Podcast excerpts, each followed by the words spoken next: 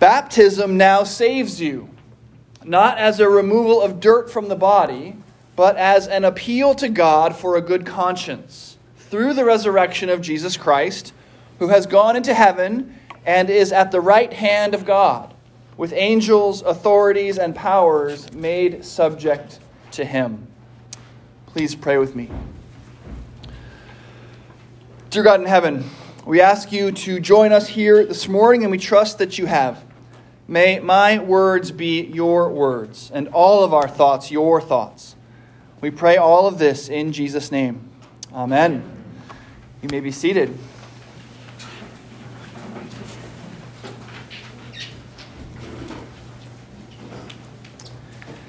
This morning's sermon is brought to you by a confusing piece of Scripture.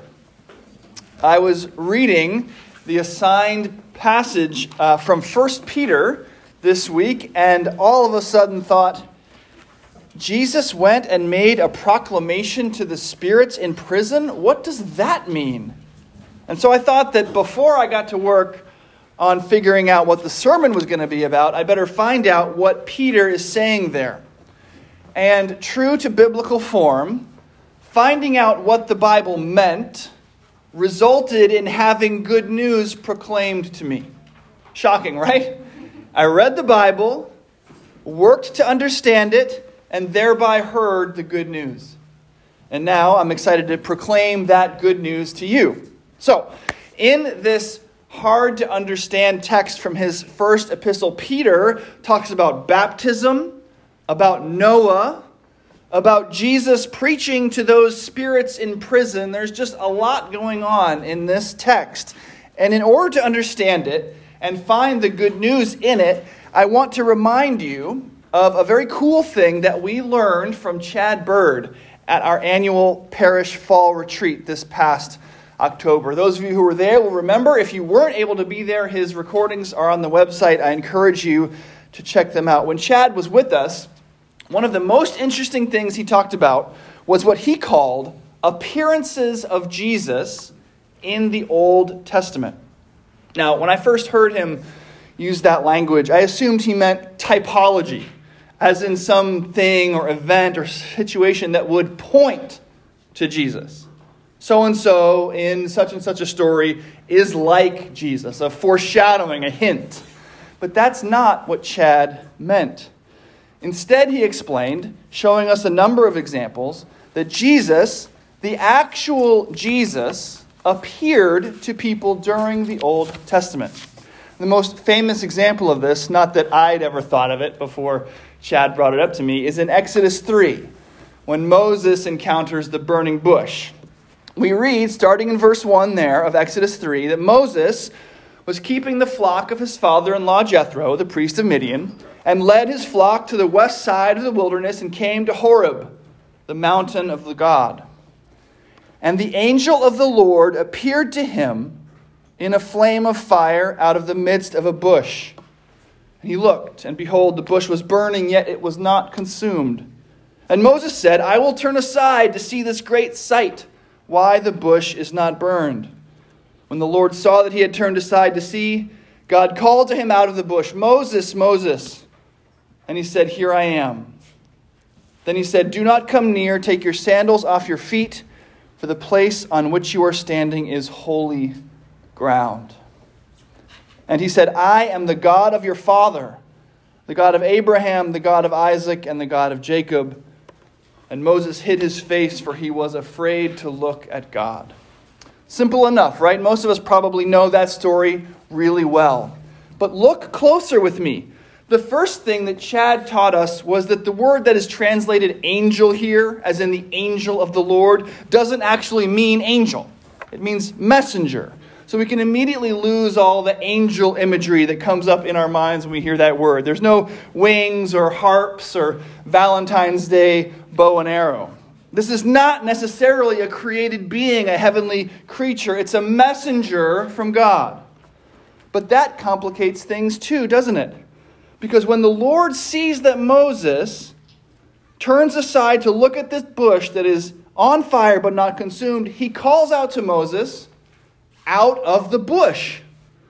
So, who's in the bush? Is it Yahweh? Is it a messenger from God? Is it Elohim? It's complicated, and it's supposed to be. This is a messenger from God, and it's God. God is speaking through a messenger who is God. It's confusing until you begin to fit it into a Trinitarian frame. And then you can see it.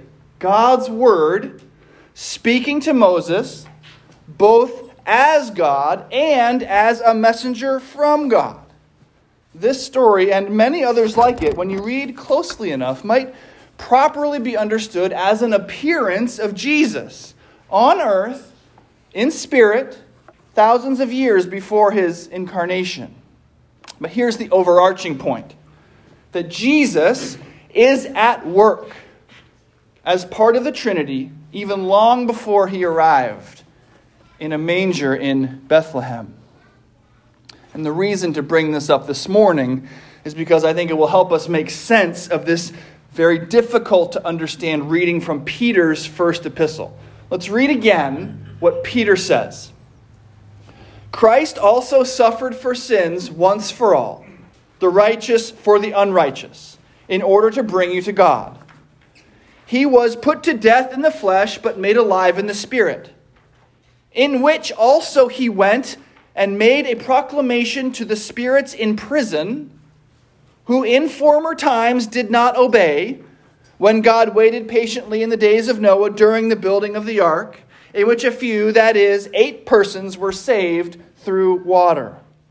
And baptism, which this prefigured, now saves you, not as a removal of dirt from the body, but as an appeal to God for a good conscience through the resurrection of Jesus Christ, who has gone into heaven and is at the right hand of God, with angels, authorities, and powers made subject to him. Woo! That's a mouthful. Peter begins with this relatively straightforward proclamation of the gospel the substitutionary nature of Christ's death. Jesus suffered for sins once for all the righteous for the unrighteous in order to bring you to God. But then he's going to expand out just how big an impact that substitutionary death had. It makes sense to us that it would have a lasting impact, right? Peter is writing about it after the fact. We read about it after the fact. It makes sense that people now can benefit from something that happened in the past. Christ's sacrificial death for you accomplished salvation. And by accepting it in faith, salvation can be yours. You accept for yourself something that has already happened. But Peter wants to go even bigger. Look at what he's doing here. Peter wants to say that anyone who has ever been saved has been saved by Jesus. He extends the power and efficacy of Jesus' saving work on the cross, both forward and backward in time. Remember the flood, he says?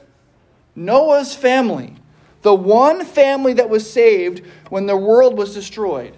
That salvation also happened on account of Christ. And do you know how we know that this counterintuitive thing, that Jesus' finished work on the cross is actually what saves people who lived so many years before him. Do you know how we know it's true? Peter says, because Jesus was there. Wait, Jesus was there? What? Well, remember Chad Bird's principle. Jesus actually shows up in person in the Old Testament. And Peter here affirms it. He just does so in a difficult sentence. So let's keep the fact that Jesus is at work and sometimes even ministering in spirit on earth. Keep that fact in mind and see what we can make of Peter's sentence. Here it is again Jesus was put to death in the flesh, but made alive in the spirit in which also he went and made a proclamation to the spirits in prison, who in former times did not obey, when God waited patiently in the days of Noah during the building of the ark, in which a few, that is, eight persons, were saved through water. Okay. Understanding both that Jesus can show up in person and spirit in the Old Testament and that his saving power emanates from the cross both forward and backward in time, we can understand now to whom Jesus is making this proclamation, what prison they're in, what these former times are, and how we sinners might be saved. So, let's read Peter back one more time in a kind of as we go translation into some plainer English.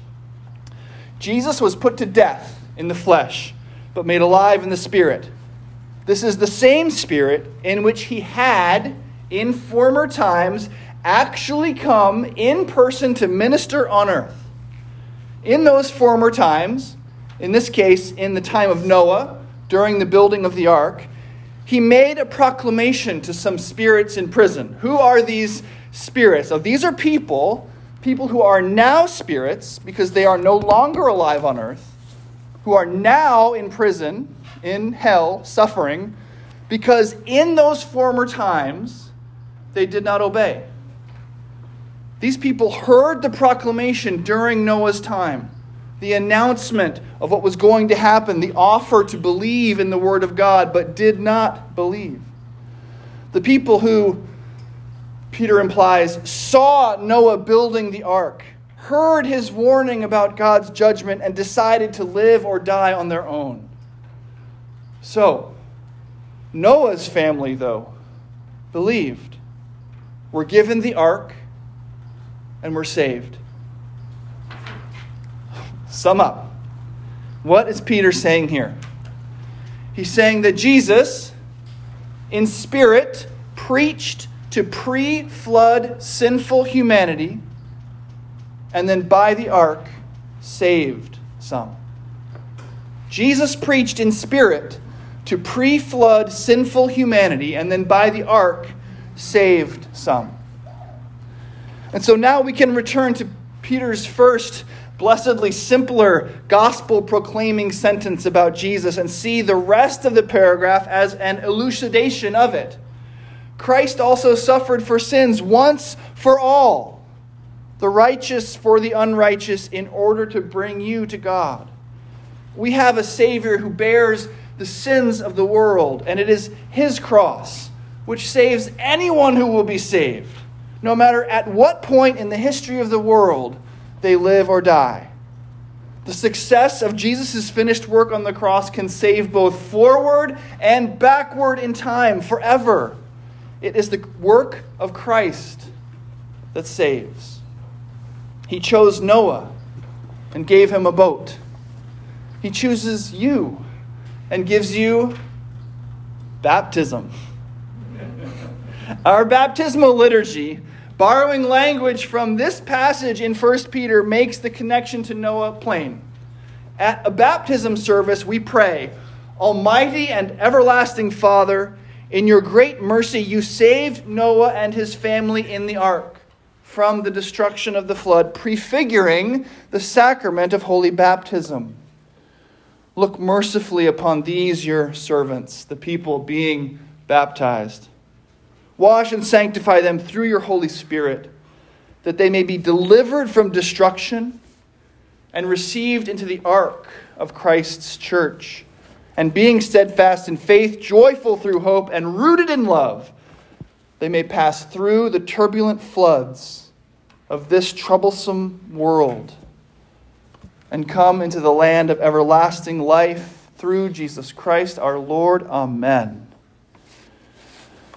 Note that Peter wants to be clear that what we're doing when we baptize is more than just a cleaning up, a little washing behind the ears. Baptism, he says, which is prefigured by God's saving of Noah from the flood, now saves you not as a removal of dirt from the body, but as an appeal to God for a good conscience through the resurrection of Jesus Christ, who has gone into heaven and is at the right hand of God with angels authorities and powers made subject to him. We ask God in baptism to give us a good conscience, that is, to make us innocent. And how does he do that? By the death and resurrection of his son.